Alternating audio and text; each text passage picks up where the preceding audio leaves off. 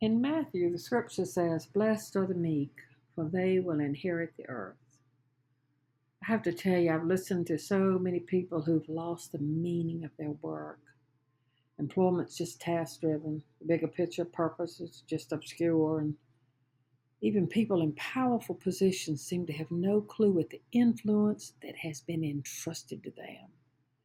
This is true in all professions, and too often I see it in healthcare.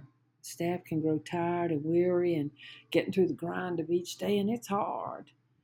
And it's easy to spiral into thoughts such as what's the use? What's my purpose? How on earth can I make a difference?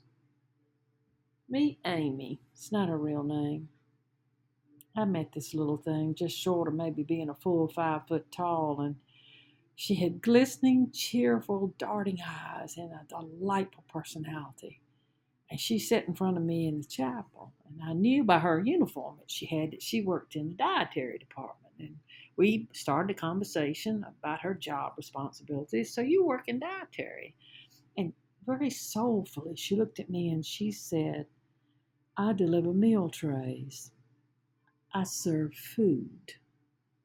And by serving food, people can live longer. And the longer they live, the greater the chance they have to know God. And I knew at that moment I was looking at a powerful servant of the Lord. This young girl was blessed beyond her years. Oh, if only those in authority and directorship and leadership could grasp the meaning of the truth that this young woman understood. Later on that day, I passed a patient's room and that afternoon and, and I had the opportunity to see and to hear little Amy on a job. She was talking to an elderly woman uh, who seemed to be having a little trouble understanding, and I heard her slowly and kindly and with great compassion repeat over and over, Would you like to have a baked potato? Or would you rather have some green beans? How about some bread? Would you like to have some bread? How about a salad?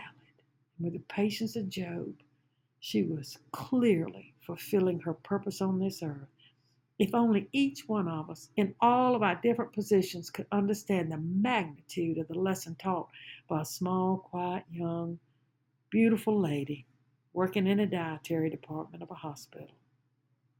Let it be so, Lord. Give us that wisdom.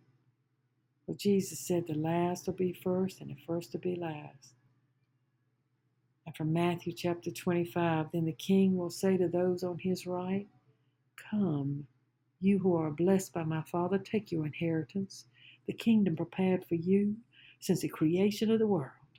For I was hungry, and you gave me something to eat.